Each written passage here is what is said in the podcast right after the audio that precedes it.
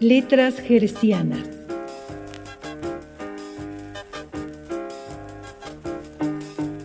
Literatura para frecuencia inmoderada.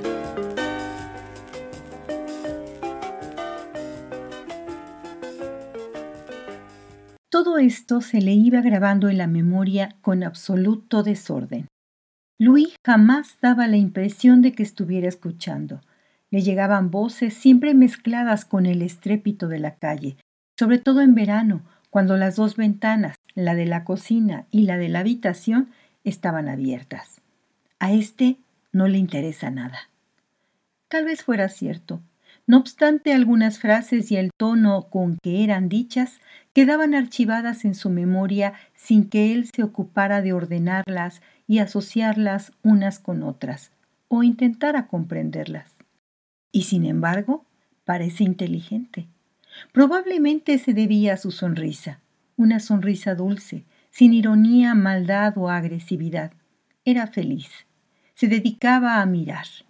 Iba de descubrimiento en descubrimiento, pero al contrario de lo que le sucedía a Vladimir, no se esforzaba por comprender. Le bastaba contemplar una mosca posada en la pared de yeso o las gotas de agua que se deslizaban por el cristal. La mirada inocente, páginas 28 y 29. Georges Simenon, belga, escritor prolífico, entre novelas y relatos abundan episodios policíacos con un personaje central, el comisario Maigret. Dumoulin dijo de Simenon que supo utilizar el género policíaco para escribir novelas de una gran profundidad.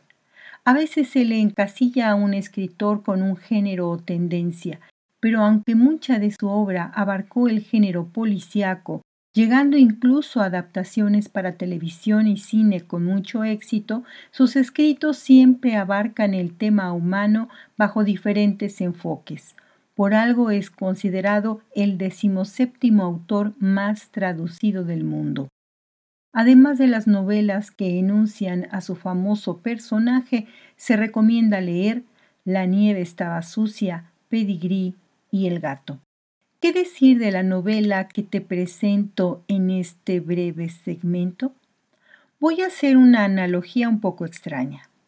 Hace algunos años fui a un restaurante macrobiótico y descubrí el sabor del arroz llanamente, es decir, sin condimentos. Fue todo un reto para mi paladar, sobre todo porque mi madre cocinaba arroz todos los días de diferentes maneras. Así que por fin probaba el sabor del arroz.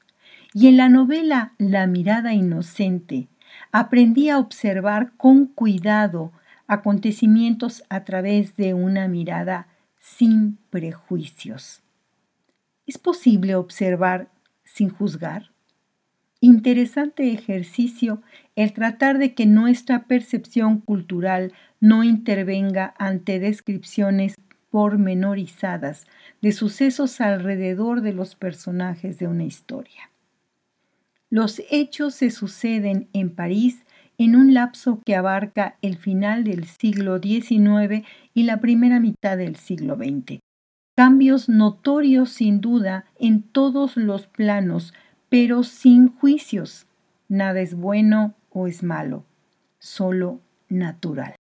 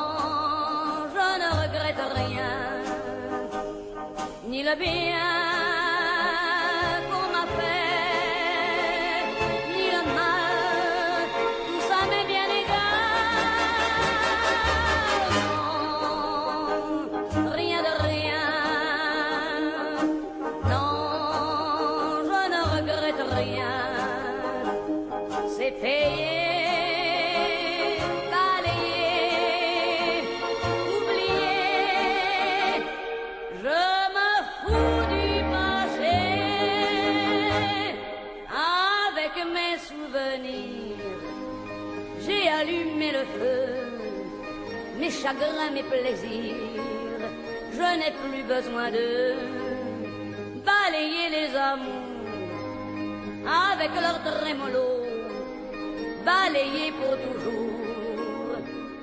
Je repars à zéro.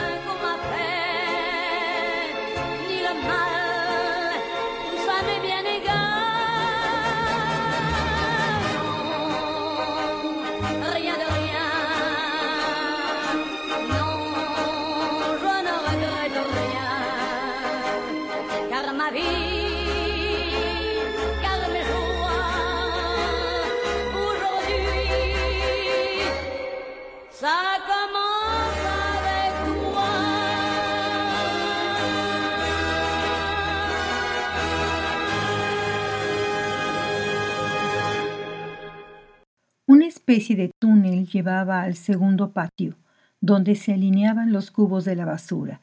Los gatos y también las ratas, según se decía, volcaban las tapaderas que habían quedado mal cerradas. A la derecha desembocaba una escalera con los primeros peldaños de piedra y el resto de madera. Unos pocos barrotes, demasiado espaciados, sostenían la barandilla de hierro y los niños se habían lastimado a causa de ello. Uno se murió al caer desde dos o tres pisos de altura. No todos los vecinos hablaban en francés. Una chiquilla y su padre tenían los ojos rasgados y había un negro alto y de labios gruesos que vivía con una mujer diminuta y de piel tan pálida como la de los gemelos. Luis se sentaba en un peldaño y se dedicaba a mirar. Rara vez hacía preguntas. Cuando su madre volvía a la hora de comer, estaba demasiado atareada con los otros y casi cada noche había un hombre en su habitación, a veces un desconocido, aunque en general se trataba de alguien que se quedaba bastante tiempo y que condescendía a jugar con los niños, como en el caso del cochero. Vladimir era el único que podría haberle aclarado algunas cosas, pero su actitud hacia su hermano era tan altiva y desdeñosa que Louis prefería callarse. La mirada inocente, página 32. Si te gustan las historias de crímenes e investigación, encontrarás en Simenó mucho material, ya que antes de los 27 años y bajo un par de seudónimos ya publicaba notablemente. Pero te sugiero que explores todas las posibilidades de este autor que deja un poco de sus experiencias de vida en su cuantiosa obra sin que necesariamente le demos el título de autobiográfica. La ficción no deja de ser ficción. Las fechas carecían de importancia para ellos. No había ningún calendario en la pared. Más bien contaban basándose en las estaciones. Gabriel se regía por la verdura y la fruta que se iba sucediendo en el carretón, las cerezas, las fresas, los primeros guisantes y las judías verdes, los melocotones, cuyo precio bajaba en lo más caluroso del verano, las manzanas en otoño, las coles y los salsifís en invierno. La aparición o desaparición de los braceros en medio de la calle también constituía una señal, así como los días en que no había mercado porque el frío era excesivo a causa de esas nieblas que son tema de conversación durante largo tiempo o porque una helada o una nieve espesa impedían llegar al mercado empujando el carretón cargado, y por otra parte, las amas de casa tampoco habían salido. La mirada inocente página 149.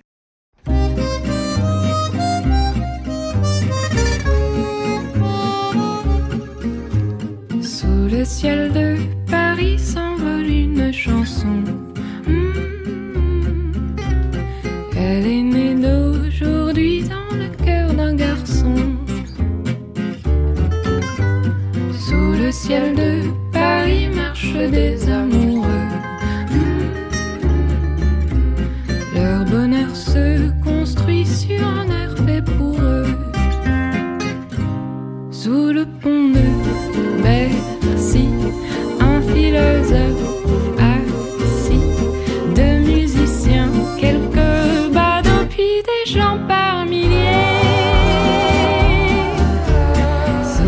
de Paris jusqu'au soir on chantait.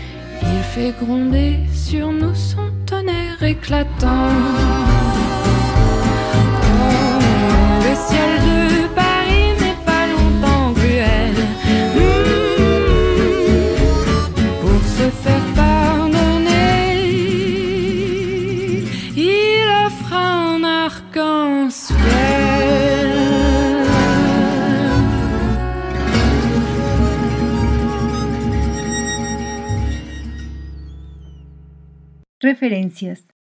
Georges Simenon, La mirada inocente, Barcelona, Ediciones Folio 2004. Y en el espacio musical, No, Nada de Nada, con Edith Piaf y Bajo el cielo de París, con Pomplamour.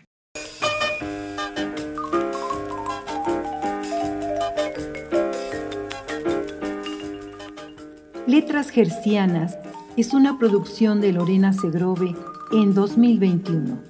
Escríbenos onda arroba.